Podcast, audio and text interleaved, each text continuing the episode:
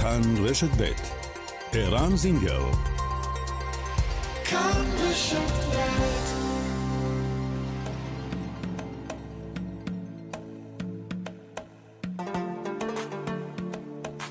מרחבת, מגזין לעניינים ערביים בארץ ובעולם, עם ערן זינגר. مرحبت مجلة تتناول شؤون العرب في البلاد والعالم مع عيران زنجر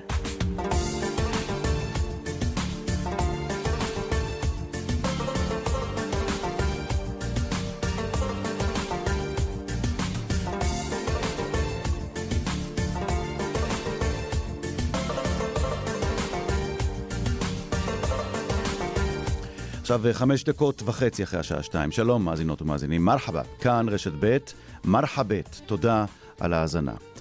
כוננות לקראת מצעד הדגלים בשבוע הבא. כזכור, המצעד הזה מתקיים ביום איחוד ירושלים. כיצד בעיניים ערביות נראה איחוד העיר במבט לאחור? האם יש להסתכל על התאריך הזה רק בעיניים פוליטיות, או שיש גם היבטים כלכליים או חברתיים שאינם זוכים להתייחסות. על כך ועל הדריכות לקראת המצעד בשבוע הבא נדבר עם העיתונאי אברהים שהד ממזרח ירושלים. הרג העיתונאית שירין אבו עקלה והלווייתה עוררו תגובות חריפות גם בציבור הערבי בארץ. האם האירוע הזה אכן הוא שליבה את השיח הפלסטיני ואת המוטיבציה להניף דגלי פלסטין? ועד כמה נכונה האמירה שהנפת הדגל הפלסטיני היא קריאה להסתה? אשרף קורתם, מרצה ופעיל חברתי, יהיה איתנו. הביקור של תזמורת פרקת א-נור במצרים, אחרי ההופעה המוצלחת בשגרירות בקהיר והתגובות ברשת, נבדוק עם השגרירה שלנו שם, אמירה אורון, האם יש בכלל סיכוי לשנות את השיח ברחוב המצרי כשמדברים על ישראל. וגם, אתמול צוין יום הנסיגה מדרום לבנון. 22 שנים חלפו מאז. הספר מנהרות מצטלבות שכתבה גליל אהרון פדר עמית הוא הספר הראשון המספר את סיפורם של ילדי צד"ל, ובכינוס שהיה באוניברסיטת בר אילן, בחרו להתמקד לא בלוחמים או בחללים, אלא באזרחים, בעיקר בנקודת מבטן של נשים, נערות, ילדות, שחוו את העקירה לישראל ואת ההתמודדות עם ההתאקלמות בה. נדון גם בכך. מרחבה את העורכת שושנה פורמן, המפיקה אורית שולץ, הטכנאים אוסקר טרדלר, שמעון דוקרקר ונויה משיח. מיד מתחילים.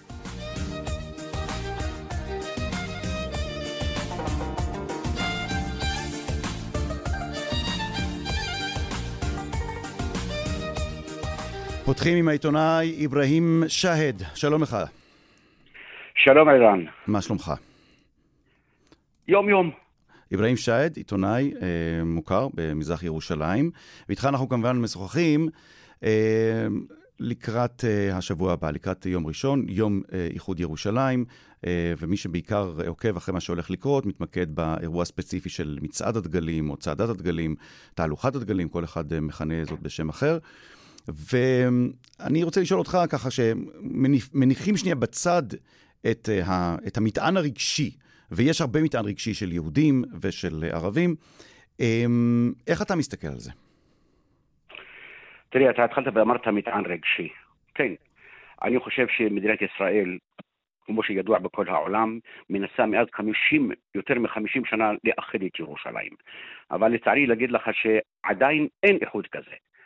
אנחנו מצפים שיהיה איחוד כלכלי, איחוד חברתי, תעזוב אותי מהפוליטיקה, מהביטחון. Mm-hmm. תשמע, מצעד הדגלים אתם עושים אותו כל שנה, מי יכול להגיד לכם לא?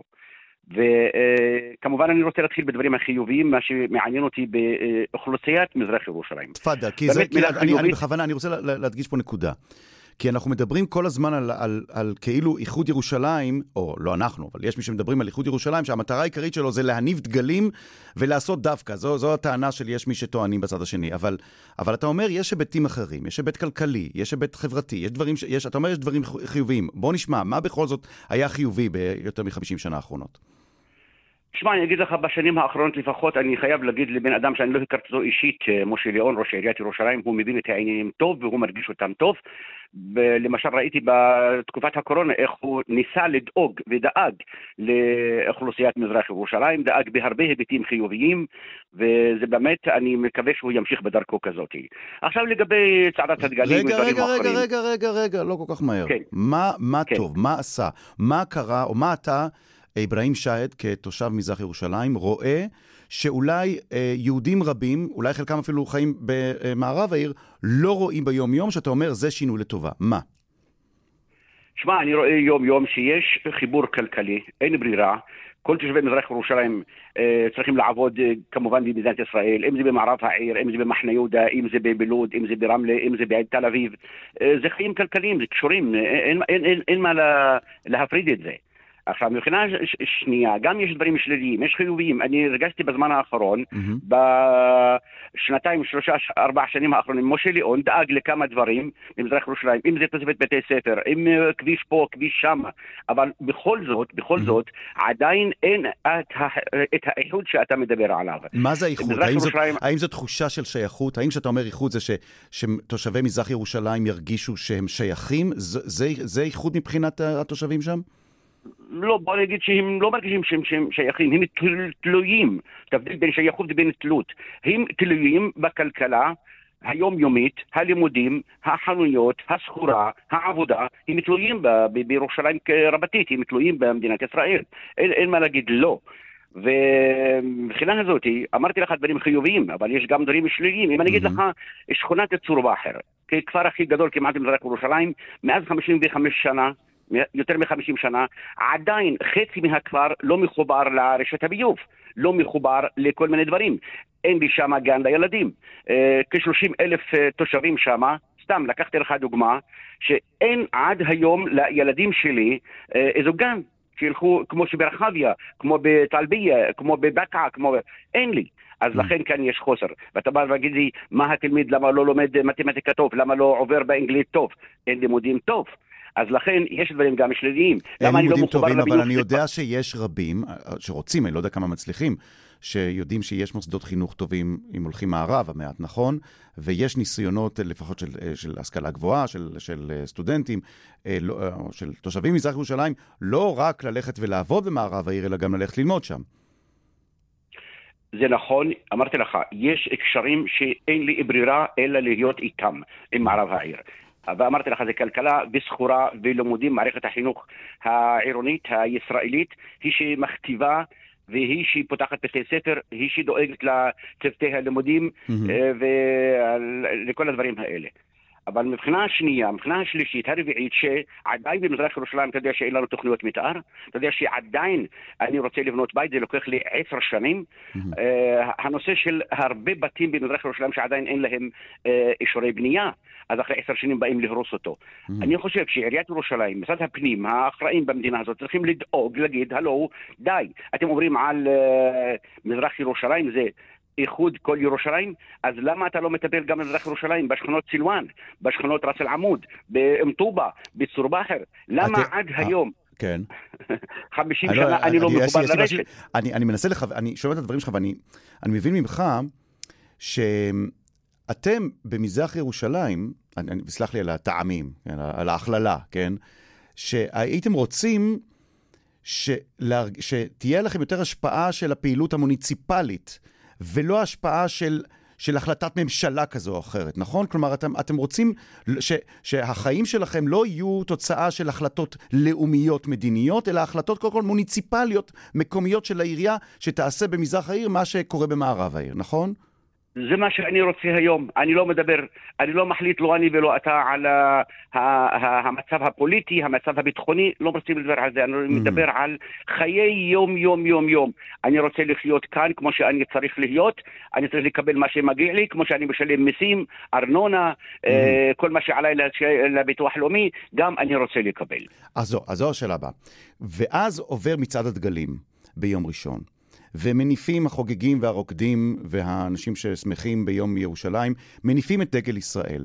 האם הדגל הזה מבחינתם הוא אצבע בעין בגלל עניינים לאומיים ברומו של עולם בין הישראלים לפלסטינים, או שזה בעיקר בגלל היום-יום שאתה מתאר? כלומר, האם ברגע שיהודים מניפים את דגל ישראל, התושבים ממזרח ירושלים מגלים מורת רוח ולא יכולים, לא יכולים לראות את, רבים מהם את, את הדגלים האלה בגלל שהם לא מרגישים את כל מה שאתה מתאר שהיו רוצים להרגיש אם האיחוד הזה אכן היה מתבצע.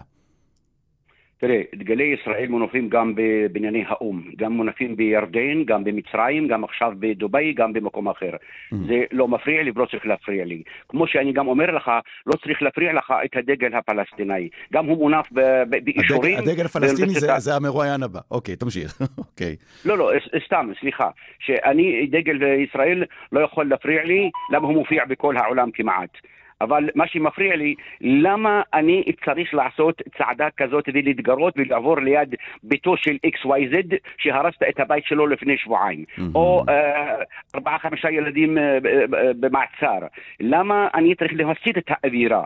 חבר'ה, צריכים לחשוב בשכל ולהתנהג בשכל. אפשר לעשות את הצעדה הזאת במסלול אחר. לא צריך להיות המסלול רק מבאב אל-חוטה, רק מבאב קטנים. בשביל מה? Mm-hmm. למה להתגרות? אמ, אני רוצה ברשותך. צריכים לחפש את שביל הזהב בינינו. ויש שביל זהב כזה? אפשר בתקופה כזאת מתוחה, כשיהודים לא יכולים לראות דגלי פלסטין וערבים לא יכולים לראות דגלי ישראל, אפשר בכלל לדבר על שביל זהב במצעד הזה ביום ראשון? שביל הזהב ברור בידי הגורמים האחראים, אם זה פוליטיים, אם זה ביטחוניים, אם זה משטרה. אפשר לעשות הכל כמו ש... המשטרה אישרה הפגנה של ערבים באוניברסיטה והניפו את דגלי אה, פלסטין, גם אפשר לעבור בצעדה כזאת. מאוד מעניין הקישור הזה. מעניין הקישור הזה שאתה עושה. כלומר, אתה... אתה... אפשר לחפש את הדרך הנכונה שלא להתגרות בעוד גורמים. בשביל מה להתגרות? תעשה את הצעדה. אוקיי. עוד שאלה אליך, אברהים אה, אה, שהד, עיתונאי אה, ממזרח ירושלים. בטח אתה כמוני, עיתונאים. במזרח ירושלים יש לנו מעל 38 אחוז מהצעירים מבוטלים, מתחת לקו העוני. אתה יודע, 38, הנה מה שהופיע בוויינט. 38 אחוז מצעירי מזרח ירושלים מתחת לקו העוני. מה שאתה, רגע, רגע, אז מה אתה אומר כאן? ברגע שיש אחוז אבטלה כל כך גבוה, אתה אומר שאילו היו פחות מובטלים, ואילו המדינה... ויותר נכון העירייה, הייתה פועלת כדי לשלב אותם יותר, המתח או המטען הרגשי היה אה, למעשה מצטמצם, ואולי לא הייתה כזאת התנגדות למצעד אה, הדגלים ביום ראשון? מבחינה הגיונית כן. Mm-hmm. אם אני, יש לי בית, והילדים שלי לומדים בצורה טובה, ויש לי פרנסה טובה, ואתה לא נוגע לי בחלקת האדמה שלי, ואתה לא נוגס ממני את החדר השני ליד החדר השלישי, אני יכול לחיות איתך בכיף. צריכים לחשוב על השכל הישר והגיוני, לכבד אחד את השני. אין לנו ברירה, אנחנו מעל 50 שנה חיים ביחד. אני ואתה חיינו ביחד באותה רשת, וידענו איך להתנהג 30 שנה לפחות. אברהים שייד, תמיד מעניין לדבר איתך. אה, העיתונאי, הזמיל, אברהים שייד, אה, עיתונאי ממזרח ירושלים. תודה רבה לך, אדוני. תודה רבה על השיחה הזאת. תודה. תודה, ביום טוב. שלום לאשרף קורתם. שלום לך ערן ולכל המאזינים, שלום לך. אשרף קורתם, פעיל בתחום החברתי, אה, מוביל דעת קהל, במיוחד בקרב האוכלוסייה הערבית בישראל, צעירים וסטודנטים, מרצה בין השאר על הצלחה ואושר בחיים. טוב, אני מניח שבדקות הקרובות נדבר פחות על, על אושר בחיים, כי אנחנו בימים מתוחים, אבל אתה יודע מה, בוא ננסה. כן. כן, כן, בוא ננסה, בוא ננסה. אתה בהמשך, אתה שמעת את דבריו של אה, חברנו אברהים כן. שהד. אה, והוא עשה קישור לדעתי, לינקג', זיקה מאוד מעניינת. הוא אומר, אם, אם אוניברסיטה בלב ישראל מרשה לעצמה, או מרשה לסטודנטים הערבים להניף את דגל פלסטין, אין שום סיבה שדגלי ישראל לא יונפו במזרח העיר. אתה מקבל את ההשוואה הזאת? אה, כל עוד המטרה של המצעד הזה היא לא להתגרות. זאת אומרת, דגלי ישראל, הרי הם נמצאים ברשותי, אם אני מסכים או לא מסכים, הם נמצאים, הם קיימים. השאלה בתקופה, בתקופה מתוחה כל כך, האם זה אה, אחראי, האם זה נכון, להעביר את דגלי ישראל במצעד כזה עכשיו בתקופה כזאת בירושלים, במיוחד אחרי כל מה שקורה בשבועות האחרונים. זו השאלה. עכשיו, mm. מוסד אקדמאי זה מקום, זה מקום אחר. מוסד אקדמאי אמור להתגאות בחופש הביטוי, אמור להתגאות בזה שהוא מאפשר לסטודנטים שלו להתבטא, להגיד מה שהם חושבים. כן, ברור, ברור. אנחנו מדברים פה אבל, על משהו אבל, מאוד אחר. אבל זה יוצא הרבה מעבר לקמפוס, אשרף קורתם. הרי זה מצולם ורואים את הדגלים, והדגלים האלה מונפים בתקופה שהיא מאוד מאוד מתוחה אה, ביחס ליהודים ערבים. כן, אבל אני רוצה להזכיר, אבל עדיף, אה, חשוב לי להזכיר לכל המאזינים, לפעמים אנחנו שוכחים, אתה יודע, כל האירועים האלה נותנים לנו לשכוח שדגל, דגל, נקרא לו דגל הרשות הפלסטינאית עכשיו, נכון? הוא חוקי בישראל. ערן, לא השתנה החוק. עדיין הרמת הדגל זה דבר חוקי. אני עכשיו מדבר על דברים שהם לא כאילו באו מצד הסטודנטים הערבים להתגרות. אתה יודע שיש אירועים, אתה יודע שיש יום נכבה. אתה יודע שזה לא, לא הפעם הראשונה שהסטודנטים הערבים מניפים דגלי פלסטין ביום הנכבה. אתה יודע, זה קיים כבר עשרות שנים. זה קיים הרבה, אבל, אבל יש איזו תחושה... עכשיו, שאנשים דווקא... כן, בבקשה. אני רוצה לשאול אותך, אה, אה, בהקשר הזה, אשרף קורתם, האם אתה מרגיש שבזמן האחרון השיח בתוך החברה הערבית השתנה, בייחוד אחרי מה שקרה עם אה, אה, מותה, עם אה, הריגתה של שירין אבו עקלה, גם נסיבות מותה וגם אחר כך ההלוויה, הצורה שבה ההלוויה הזאת התקיימה. האם אתה מרגיש, עכשיו אני מנסה להוציא החוצה את השיח הפלסטיני בשטחים, ואת מה שאמרו בעזה, ואת מה שאמרו בעולם הערבי, ובכלל מה שאומרים בקהילה הבינלאומית, אפרופו הדיווח ב-CNN על כך שיש בידיהם ראיות לכאורה שהיא נהרגה או נרצחה במכוון. האם כאן, בתוך הציבור הערבי, אתה מרגיש שהשיח משתנה אה, בביטויים שהם משתמשים בהם בעקבות המוות של אה, שירין אבו עקלה. אין ספק שהאירוע הזה הוא אירוע מאוד מקונן במה שקרה בשבועות האחרונים. אין ספק. אני חושב שכל ערבי, כל ערבי ערן, שצפה בתוכניות הטלוויזיה, גם הישראליות, גם באל-ג'זירה, גם בעולם, הושפע ממה שקרה. אני אחד מהם, אין ספק. שמע, אל-ג'זירה נמצאת בכל בית ערבי. וחשוב לי שכל המאזינים גם יקשיבו למה שאני אומר עכשיו. כל בית ערבי בישראל, יש לו את שידורי אל-ג'זירה כבר 25 שנה.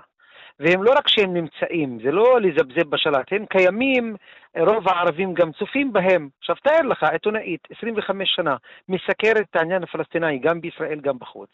כמעט כל הערבי מכיר אותה. אני לא רוצה להגיד באופן אישי, אבל אפילו באופן אישי, היא מגיעה לכל ההפגנות, היא מסקרת. אני נפגשתי איתה עשרות פעמים, אני מתאר לעצמי שגם אנשים אחרים. פתאום, ואתה, אתה מתעורר בבוקר, ואתה קורא שהיא נהרגה. עכשיו אתה מתחיל להבין, לעכל קודם כל מה שקורה, במקום שתבוא ישראל ותגיד כבר מהרגע הראשון, בודקים, תנו לבדוק, ישר מכחישה, ישר תוקף את הצד הפלסטיני. אתה ממתין 24 שעות, אתה אומר, אוקיי, בואו לפחות ניתן לה הלוויה כמו שצריך לאישה כזאת, ואתה צופה בשידור הישיר, ואתה רואה מה, איך התנהגו השוטרים באותו, באותה הלוויה, אני כל חושב זה ידוע, כל כל זה ידוע ודובר הרבה, קורה לא, כאן אצלנו. זה בדיוק אבל, התשובה, אבל, התשובה לשאלה שלך. אבל האם, זה מוציא אבל מה המרחק מכאן, זהו, זה בדיוק מה שאני שואל, מה זה מוציא? האם זה מוציא יותר אה, צעירים, פלסט... צעירים ערבים בישראל להגיד, אה, אה, תעזבו את העובדה שאנחנו ישראלים, תעזבו את העובדה שאנחנו אזרחי ישראל, אנחנו פלסטינים. האם זה גורם לפלסטנה, או יותר, אתה יודע מה, אני לא רוצה להגיד גורם לפלסטנה. אני חושב שאין ספק, אני חושב שאין ספק, אני, אני בלי שום קשר חושב שזה צעד נכון. אבל כן, כן, אין ספק. גם מי שככה מתעסק בדברים האזרחיים ביום-יום, הצד הפלסטיני שלו, הגאווה הפלסטינית יוצאת אחרי אירוע mm. כזה, אין ספק. היא יוצאת, הוא רוצה, הוא רוצה לבטא את הצד הזה, הוא רוצה לתת לו יותר ביטוי. לפעמים ביום-יום אתה עסוק בלדבר על דברים אחרים, על חשמל, על ביוב, על, על השכלה. אני כרגע עצרתי בצד בכביש 6, אני בדרך לפגוש סטודנטים במכללת... אה, אה, אה, בית ברל. אז אני הולך לפגוש אותם על מה? על אושר והצלחה בחיים. אבל כשיש לך אירוע שהוא אירוע כמו ההלוויה וה, וההרג של שירין אבו עקלה, אז אי אפשר לבוא, אני לא הייתי מרצה באותו יום על אושר והצלחה. גם אם הייתה לי הרצאה באותו יום הייתי מתייחס לרצח של, של שירין. אני גם בתור מרצה, כי גם הסטודנטים רוצים להרגיש שמישהו, שמישהו מקשיב להם. שמישהו עכשיו אומר להם, אני איתכם, אני מבין אתכם, אני מבין מה אתם עוברים. אוקיי, עכשיו אני רוצה לשאול אותך בנקודה הזאת. דיברנו הרבה, ואנחנו מדברים הרבה, כי אנחנו כמעט כל ערב רואים את הדגל הפלסטיני. בין אם זה בהפגנה באוניברסיטת תל אביב, אחר כך האוניברסיטה בבאר שבע, והביקורת שהייתה על הנהלת האוניברסיטה בבאר שבע, והאיומים שיש עכשיו על האוניברסיטה, והאיומים בכלל על כל מי שמניף את הדגל. אני חושב ש... ת, ת, תגיד לי אם אתה מסכים איתי, שמי שמניפים את הדגל לא תמיד טורחים להסביר מה משמעות הנפת הדגל הפלסטיני? האם כל הנפת דגל פלסטיני משמעה, אשרף קורתם, ביטול הלגיטימיות של קיומה של מדינת ישראל, או שמא דגל פלסטין שמונף כאן בתוך הארץ, נועד בראש ובראשונה לומר ליהודים, תראו, זאת המורשת שלנו, זה הזיכרון הקולקטיבי שלנו, זאת ההיסטוריה המשותפת שלנו. מה, מה לדעתך כשסטודנט או סטודנטית ערבים מניפים את הדגל, מה הם רוצים לומר ליהודים, שלא תמיד מצליחים לשמוע בגלל הצעקות והרעש שיש בתוך ההפגנה. תודה, זה אחת השאלות הכי יפות שגם, שגם התשובה נמצאת בתוך השאלה. ענית, ערן, יותר טוב ממני. אני רק רוצה לחזור על מה שאתה אמרת. גם אם... אני, אני, אני עכשיו מנסה לדבר עם, עם מאזינים ישראלים יהודים שעכשיו מקשיבים לתוכנית שלך, ואני מתאר שיש כאלה רבים. גם אם ארצה, גם אם לא ארצה, זה חלק מהמורשת שלי, להיות חלק מהעם הפלסטיני. זה ההיסטוריה שלי, זה המורשת שלי. זה לא אמור, זה לא אמור לאיים על אף יהודי ישראלי שחי פה. אתה צריך להשלים עם זה, אתה צריך לתת לי, למה אף אחד לא אומר את זה? למה אני צריך להעלות את אשרף קורתם לשידור כדי שיסביר את זה? למה, למה מפגינים אה, שמניפים את דגל פלסטין לא טורחים להגיד, תקשיבו, אני מניף את הדגל הזה לא כי אני רוצה שאתה לזרוק אותך לים. אז אני מתאר לעצמי שאתה יודע את התשובה, אתה רוצה שאני אגיד אותה. נכון. אין לי אפשרות כזאת. מי שומע ב- בתקופה של עימות? מי מקשיב לערבים? הרי רק רואים אותם, ישר רואים, רואים, רואים אויבים. אני, צר לי שאני אומר את זה. אני מסתכל על העיניים של השוטרים. אני שואל עכשיו את עצמי, אני מנסה תמיד לעשות מין אמפתיה כזאת. האם השוטר עכשיו, שעומד מול הסטודנט הערבי בבאר שבע, מרגיש שזה, שזה סטודנט, שזה סטודנט שעכשיו מבטא ברגע זה את הזהות שלו, או מרגיש שזה אויב? אני חושב שהוא מרגיש שזה אויב. ובתקופה כזאת אף אחד לא יקשיב, אף אחד לא יאזין, כל אחד נכנס לבועה שלו. אין הזדמנות. אני חושב שכל סטודנט שתיקח אותו ותן לו, ות, ותן לו הזדמנות, תיתן לו רמקול, תיתן לו מיקרופון, ת, ת, תגיד לו, תבטא, על מה אתה אה, מוחה, הוא ידבר איתך, ואם יש אה, אוזניים קשובות, הם ירגישו שיש פה שיח נורמלי, שיח לגיטימי, אבל אף אחד לא מקשיב, לא רוצים להקשיב. ערן, אתה עשית תוכנית עליי ועל השכנה שלי. 22 שנים אני חי איתה. Mm-hmm. ברגע של סוכסוך היא כבר לא מקשיבה לי. Mm-hmm. היא כבר רואה דרך העיניים שלה. יפית, נכון? וראית את זה. נכון, חזרה, יפית. היא חזרה, היא חזרה לדבר איתך? רק אתמול הייתה אצלי בבית. כן, עדיין אנחנו מדברים כל יום. כן. אבל כשיש הפגנה, יש שיח אחר פתאום. ואני מבין, אני מבין, אני לא מתווכח, אני לא, אני ישר אומר לה, יפית, אני מבין אותך, אבל ברגע, את, ברגע כזה את לא מדברת מה, מה, מהעיניים שלך, את מדברת מה, מהחינוך, מהשטיפת מוח שאת מקבלת רגע, רגע, לא אני, בוא, בוא בשביל האיזון, אשרף קורתם, גם בצד השני, גם בצד שלך לא תמיד מדברים מהראש, אלא יותר מהבטן ומהחינוך וממה נכון, ששומעים נכון, ורואים בטלוויזיה, נכון? נכון, אין ספק, אין ספק, אין ספק. אבל אני עדיין חושב, אני עדיין חושב שדווקא אה, למרות מה שאמרת כרגע, ואני מסכים איתך, עדיין יש עם כובש ויש מדינה נכבשת ויש uh, זכויות לעם שהוא, שהוא כבר 70 שנה מנסה uh, להיאבק למען הזכויות האלה. זה לא, זה לא, אתה יודע, זה לא, מש, uh, uh, זה לא, זה לא הדדי. Mm. אי אפשר לבוא, תסיים את הכיבוש ונדבר על דברים יותר, יותר טובים, תאמין לי. גם אני אתה... רוצה להגיע לשלב הזה. מה אתה הולך להגיד לסטודנטים שלך היום בבית ברל לקראת יום ראשון? על אושר והצלחה. כן. תן לנו איזה, כן, תן לי איזה טיפ. אני הולך להרצות, כן, אני הולך להרצות עכשיו על סודות ההצלחה, ואחד מהדברים שאני הולך להגיד לסטודנטים עכשיו, אין לך שום ברירה במדינה הזאת, אלא להיות מספר אחד, אלא להתקדם, אלא ללמוד, אלא... במדינה אלא הזאת? בכל מקום צריך להיות מספר אחת, לא? נכון, אבל במדינה הזאת כנראה שנכפה עלינו להיות תמיד מספר אחד כדי שלא יתעלמו מאיתנו. במדינה אחרת אתה יכול, אתה יכול להיות גם מספר 10 ו-12 ועדיין יהיה לך מקום. פה אתה צריך להיות מספר אחד. אשרף קורתם, תמיד תמיד תמיד מעניין לדבר איתך. אה, תמיד מרתק לדבר איתך. אה, תמסור דש חמה ליפית, אנחנו מתגעגעים אליה, רועי אטינגר ואני. תודה, תודה. אולי באמת שווה לחזור אליכם. אשרף קורתם, פעיל חברתי, מוביל דעת קהל אה, באוכלוסייה הערבית, מרצה לפני סטודנטים ערבים על הצלחה ואושר בחיים בין השאר. שוכרן ג'זילן, אוסטאז קורתם. פרסומת, אחרי הפרסומת, בין השאר, 22 שנה לנסיגה מדרום לבנון, ספר חדש, מנהרת אה, הזמן, בסימן אה, אנשי צד"ל, או הדור השני של צד"ל, ושגרירת ישראל בקהיר, אמירה אורון, תהיה איתנו על רקע ביקור התזמורת, פרקת א-נור, אחרי ביקור מאוד מעניין במצרים. כאן רשת ב'.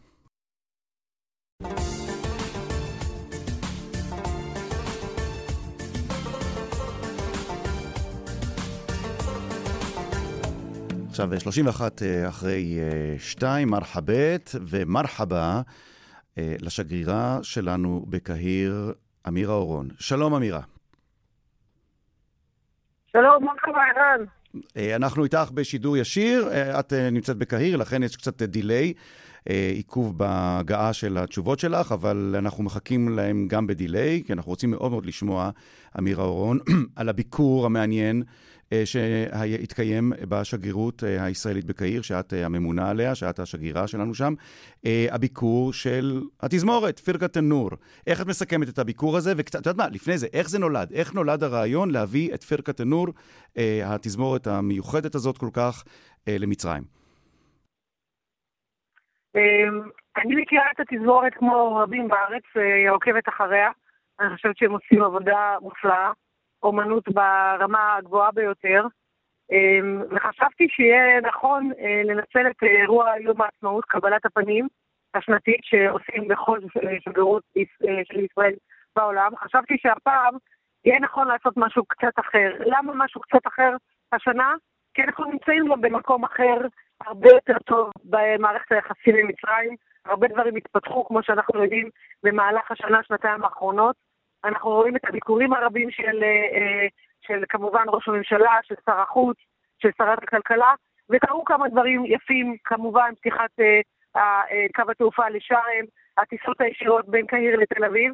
כל הדברים האלה אמרו לי שאנחנו צריכים להרגיש טוב, ואולי גם לחגוג, תמיד לחגוג ודאי 74 שנה למדינת ישראל, וחשבתי שנוכל לחלוק אה, משהו שמחבר בינינו, אהבה אה, למוזיקה הזאת, שהיא מאוד מוכרת ואהובה לישראלים רבים, ערבים, יהודים, כולם, שגדלו על, על המוזיקה הזו, חלקנו בבית ההורים, ואוהבים ומאוד מעריכים אותה. אה, זו המוזיקה הקלאסית המצרית, ומי כמו תזמורת פריקי תנור, בניהול של חנה סטיה ושל אריאל כהן, יכולים להתאים. פניתי אליהם, ומיד הם הרימו את הכפפה, והם באמת לקחו על עצמם מהלך יוצא דופן. זה ביקור היסטורי. אה, בפעם האחרונה ממה שסיפר לי אריאל, כן. הייתה כאן תזמורת אה, רשות השידור. שנות ה-80, תחילת שנות ה-80, ומאז לא זכינו לאירוע כזה. כן, יותר מ-40 שנה. ואני רוצה לשאול אותך, בהקשר הזה, איך הסתכלו המצרים? הרי את עוקבת אחרי התגובות של המצרים שם. איך הסתכלו המצרים כשהם רואים יהודים מנגנים יצירות של גדולי הזמר המצרי, ובכלל גדולי הזמר הערבי. איך, איך מצרי מסתכל על כך שפתאום יהודים מנגנים בתזמורת, תזמורת שמגיעה אה, מישראל, מבצעים את הביצועים לשירים שהם גדלו עליהם? אה, אני פשוט הסתכלתי על הקהל, היו לנו שני אירועים, אה, אחד בשגרירות ואחד בבית השרד, הבית שבו כרגע אני גרה. אה, אני ראיתי את התגובות, אנשים היו בהתפעלות, בהתרגשות יוצאת דופן. היה איזה רגע שמשהו היה אפשר פשוט להרגיש שהאוויר סמיך מרוב התרוננות, מרוב טראב, אנחנו מכירים את המילה הזאת. הייתה פשוט התרגשות גדולה. ושמחו לראות איך אנשים אה, אה, מנגנים ונהנים ומביאים את, את המוזיקה, את האמנות הזו לרמה הגבוהה ביותר. דבר נוסף, כי לי היה חשוב להראות, זה להראות איך המוזיקה הזו נלקחה לפיוטים יהודים כמובן, אה, ששרים אותם וזמרים אותם בבתי הכנסת בארץ. אנחנו יודעים לקיים את התופעה הזאת, יהדות מצרים הנהדרת הביאה את זה איתה לארץ, ויש פיוטים שעד היום, כלומר כל הזמן, מושרים בבתי הכנסת, עם, עם הלחנים האלה של עבד אל-והאב והגדולים האחרים. כמה זה ידוע זה, במצרים? כמה, כמה המצרי ממוצע יודע שהמוזיקה הזאת, שהלחן הזה נלקח גם לפיוטים של יהודים? אני חושבת שזה דבר פחות ידוע, ולכן היה ביקשתי מהתזמורת שיציגו את זה, כי אנחנו מחפשים כל הזמן את החיבורים. והחיבור התרבותי, שהוא גם החיבור הרגשי, לדעתי זה החיבור הכי אפקטיבי. ואנחנו במשרד החוץ תמיד יודעים שהתרבות, אמנות, ודאי המוזיקה, היא הגשר הכי טוב לקרב בין עמים. ויש לנו מה לחלוק ביחד. ולשמחתי זה יצא כך ויצא טוב. אני מקווה שבאתי בוחר לעשות אירועים עם חשיפה יותר גדולה. אבל גם החשיפה הזו הייתה מצוינת, והכל התקבל באהדה רבה. Mm. בוודאי שם גם את השגרירות, את שגרירות ישראל בקהיר במקום מצוין, אנשים מבינים מה אנחנו עושים כאן. מצוין. אז אה, זה רק לטובה, וקיבלנו הרבה תמיכה גם ממשרד החוץ כמובן. אה, אז אנחנו יכולים אה, להמשיך. אמירה, ועכשיו, having said that, כן, אחרי שבאמת הביקור הזה הוא ראשון מסוגו, וכמו שציינת, ואי אפשר להתכחש לזה, יש התחממות בקשרים בשנים האחרונות, גם בתחום האנרגטי, התחום הכלכלי, התחום המסחרי, עכשיו הטיסות שנפתחו לשארם, הישראלים שנוהרים בהמוניהם לשארם א-שייח. אבל היו גם תגובות שליליות, נכון? היו ברשתות אנשים שמאוד לא אהבו לראות את היהודים, הנגנים היהודים שם מנגנים אה, באזור אל-ההרם, באזור גיזה בפירמידות. איך, איך את מסתכלת על זה? מה, מה את מבינה מהתגובות הללו? אז רק להבהיר, קודם כל, הם לא ניגנו, הם ישבו שם עם הכלים ועשו אולי ניגנו איזה שלוש דקות, זה לא היה העניין. העניין הוא שני הקונצרטים שהתרחשו לצורך העניין על אדמת ישראל, בקהיר של השגרירות ובית הסעד, זה דבר אחד. וכמובן, יש אנשים שלא אוהבים, אנחנו יודעים את זה, יש אנשים שרוצים להיות עדיין במחנה המתנגדים, אה, לא יכולים לקבל את העניין הזה, זה בסדר, אבל אנחנו יודעים שיש רבים מאוד שכן. ואנחנו נמצאים בתוך התהליך. ואני חושבת שככל שנראה את המשותף ואת מה שמקרב אותנו, אנחנו נזכה ליותר ויותר תומכים. יהיו אה, הביקורים? פירקתנו לא תחזור לקהיר? את מאמינה שפירקתנו תוכל לחזור לקהיר בקרוב או בעתיד הרחוק? אם אנחנו נוכל למצוא, אה, ויש כאן אה, כמובן מוזיקאים מן הרמה הגבוהה ביותר בעולם, אם נוכל למצוא קשר מקצועי, מוזיקלי, אנחנו נשמח לעשות את זה, אולי עכשיו זרענו את הזרע, ואולי אנחנו נקבל תגובות ונוכל לעשות איזשהו אירוע אחר, כאמור בסדר גודל שונה. אבל באמת ההתרגשות הייתה אמיתית והקבלה הייתה באמת מאוד מכל הלב ומאוד מאוד חיובית. אני חושבת שגם חברי התזמורת יוכלו להעיד. אני רוצה שאלה אחת לסיום. אמרו על השלום עם המדינה שאת השגרירה שלנו uh, בתוכה, בקהיר, אמרו על השלום עם מצרים במשך שנים כה ארוכות, שבסופו של דבר זה שלום קר. סלאם בארד. אה, ואולי אחרי הביקור אה, של התזמורת והתגובות אה, שהיו ברשתות, עד כמה זה נכון לומר עדיין שזה שלום קר, או שאת מרגישה, אמירה אורון, שהביטוי שלום קר כבר לא רלוונטי והמצב הרבה יותר טוב מבעבר? אני רואה, אני מסתכלת וגם אני לפעמים מסתכלת, מנסה להסתכל דרך העיניים של הישראלים שמגיעים לפה, ומה שהם מספרים לי. היו אלינו כל כך נחמדים, קיבלנו שירות כזה טוב, אנחנו מרגישים פה מאוד נוח. מי שרוצה יכול להתרשם ממה שמעלים בקבוצות הפייסבוק. אמ, התיירות היא פה גורם מכריע, כי זה באמת אה, מה שנקרא people to people, אנשים נפגשים, אנשים פוגשים אחד את השני, אנשים עוברים חוויה טובה, חוויה של חופשה ביחד. ו- ואני רואה, רואה את התוצאות, אני מגיעה לשרם ואני שומעת את הדברים. אני חושבת שאנחנו נמצאים במקום אחר, וגם העניין הזה, ההערכה וההוקרה לתרבות המצרית, למוזיקה המצוינת הזו, המיוחדת הזו, אה, והאהבה שיש לאנשים אליה, אני לא חושבת שזה דבר שלא יכול לא להתקבל באהדה ובחירה. ומי שעדיין מתנגד, אולי עוד אה, בהמשך נצליח גם לאלה להגיע. אבל עכשיו אני חושבת שאנחנו באמת במקום יותר טוב, אני באמת אוהבת את התואר אה, שלום קר. אני חושבת שזה די, די פסה. אנחנו רואים עכשיו, אני הרגע יוצאת ממפעל, והייתה פה משלחת ישראלית, אנחנו מייצרים עוד ועוד הזדמנויות לפעילות עסקית, אמ, והייתם צריכים לשמוע איך המארחים קיבלו כאן את המשלחת הישראלית. אה, אני חושבת שקיבלנו אור ירוק גם מראש הממשלה בנט, גם מהנשיא סיסי, לקדם את היחסים, לקדם את הפעילות, וזה מה שאנחנו עושים. איך אומרים במצרית? בנגח, בנגח תופיק. בהצלחה שיהיה. אה, אמירה אורון, השגרירה שלנו בקהיר. תודה, תודה רבה לך. תודה, תודה, תודה רבה, אמיר. תודה. תכף טוב. פרסומת, אחרי הפרסומת, 22 שנים על הנסיגה הישראלית מדרום לבנון. ספר חדש, מנהרות uh, מצטלבות, במסגרת סדרת מנהרת הזמן של גליל אהרון פדר עמית. יהיה מעניין, כאן רשת ב'.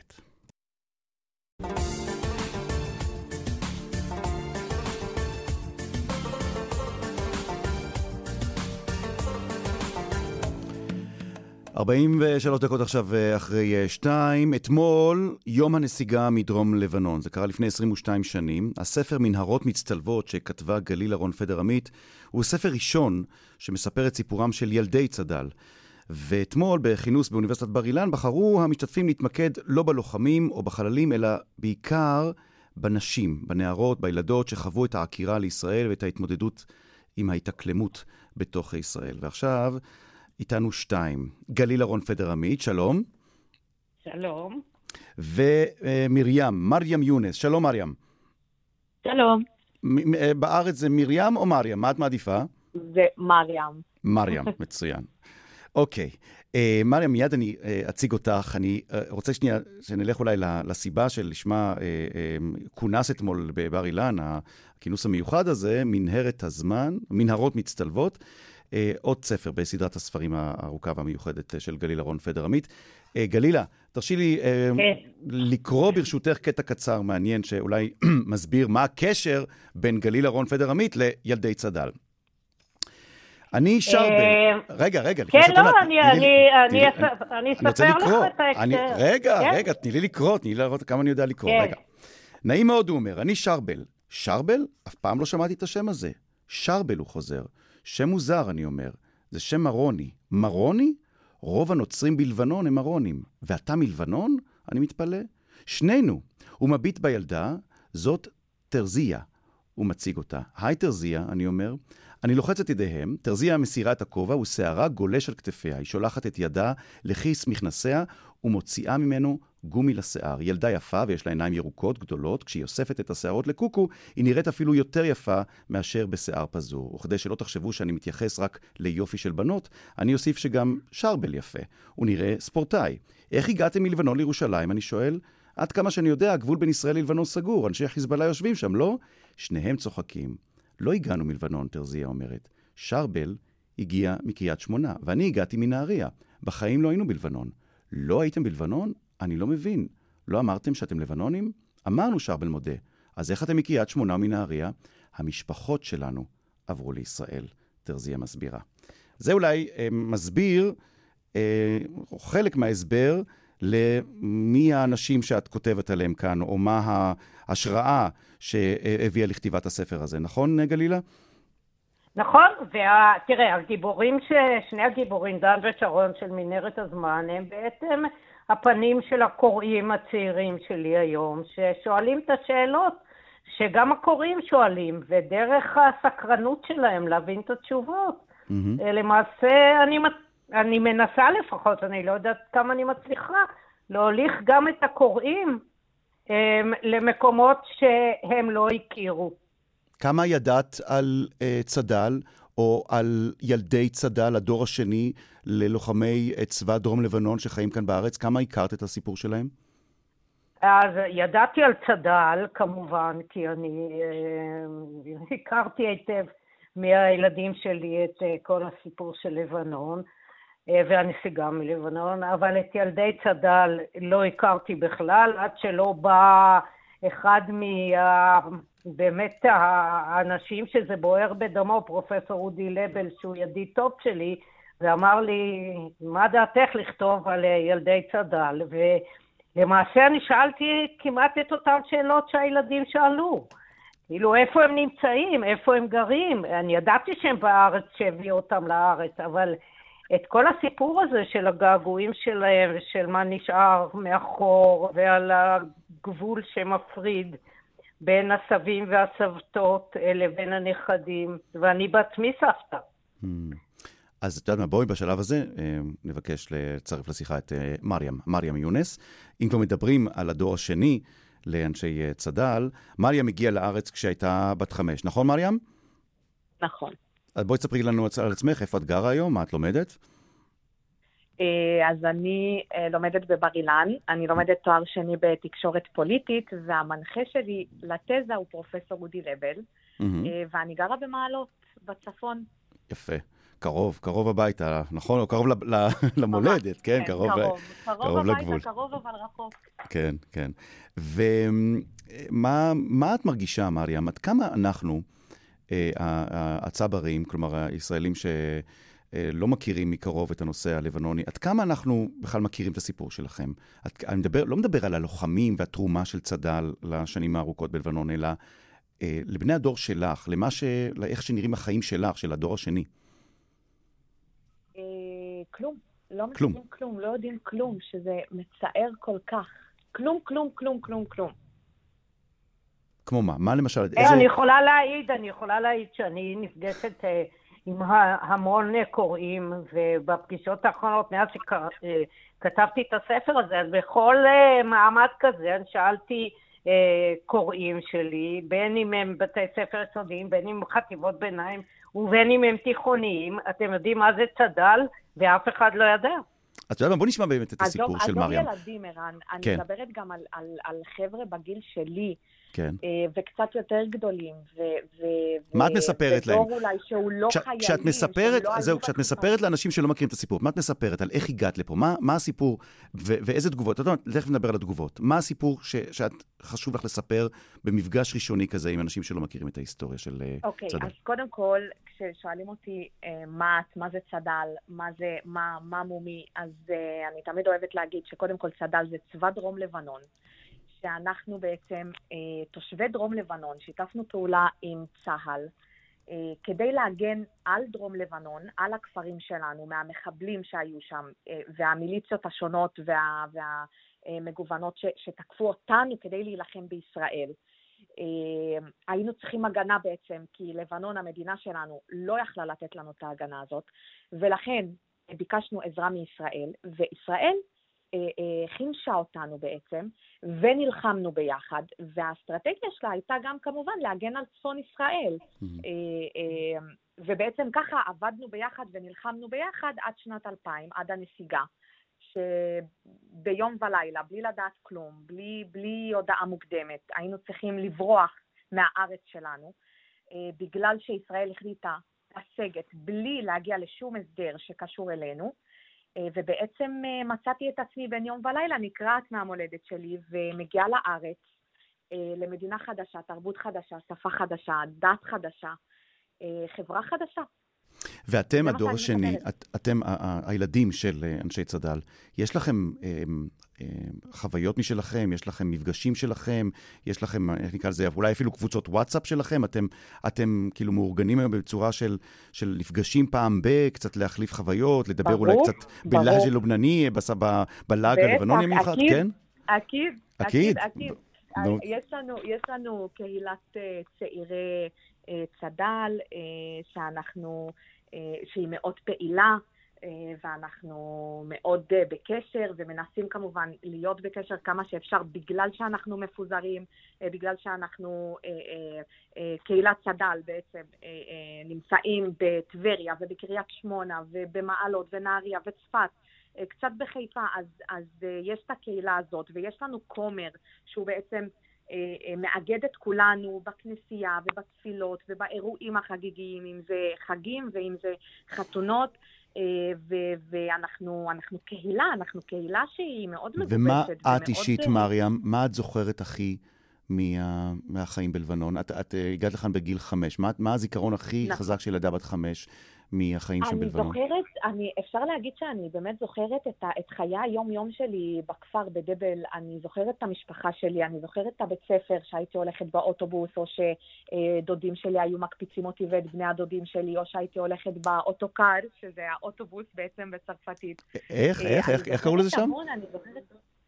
סליחה? איך קראו לאוטובוס? אוטוקר. אה, כן? ככה אומרים בלבנונית? אוקיי, אוקיי, כן, בצרפתית. נחמד. בבית אתם מדברים, אה, את מדברת. עם ההורים ערבית או לבנונית אמ, או צרפתית? אנחנו מדברים ערבית, לצערי הצרפתית ממש נשחקה, גם בגלל שהייתי קטנה ואימא שלי דווקא מאוד אה, אה, לחצה עליי ללמוד ערבית ולא צרפתית. אה, אנחנו משתמשים בכמה מילים אה, צרפתיות פה ושם, ואני בטוחה שאם אימא שלי תתאמץ ממש, היא כן תצליח לעשות שיחה בצרפתית, אבל אה, לצערי צרפתית זה כבר לא שפה חזקה Mm. אצלנו, אז זה בעיקר ערבית ועברית. מהמם. ואני רוצה לשאול, את- אני- מרתק מה שאת מספרת, תכף תישארי איתנו שנייה, מרים, לשאול אותך, אה, גליל אהרון פדרמית. אמ, כל הסיפורים שאנחנו שומעים כאן, אני לא יודע אם כל מה שהיא סיפרה כאן עכשיו, מרים, אבל עד כמה ניסית במנהרות מצטלבות להסביר לקורא את המצב המאוד מיוחד, את המעמד המאוד מיוחד של אה, הדור השני של צד"ל כאן בארץ?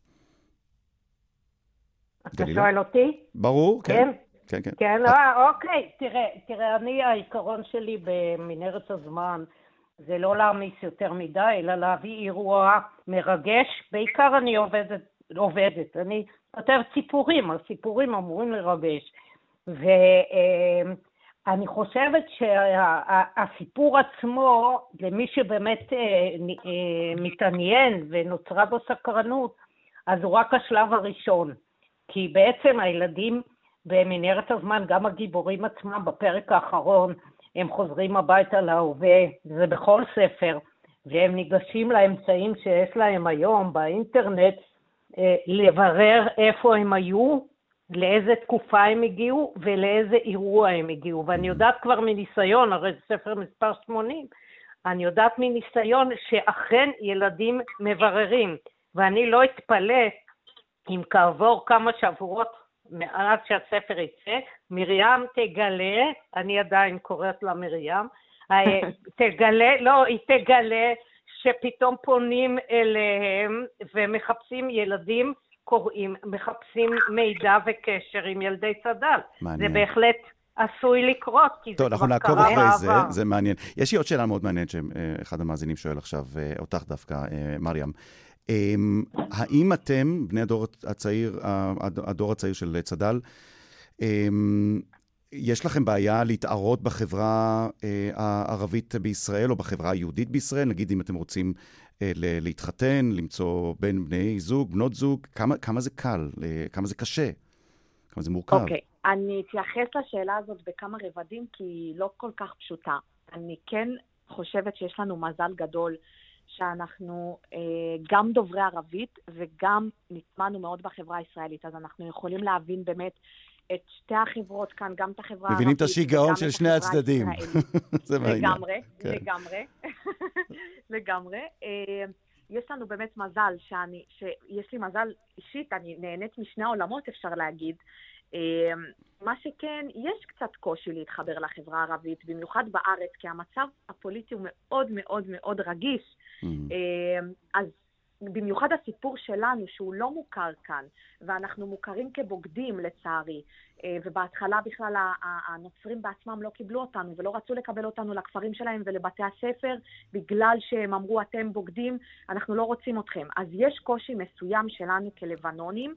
אה, להתערות בחברה הערבית. אבל מעניין. יש לנו חברים, ויש לנו קשרים עם החברה הערבית, ויש חבר'ה גם שמתחתנים עם נוצרים מהחברה יופי. הערבית, ואני יכולה להגיד שהדרוזים כן הצליחו אה, להתקבל. מרים, זה מרתק, זה מרתק. אני עוצר אותך כאן, אנחנו נזמין אותך לעוד אה, שיחה איתנו.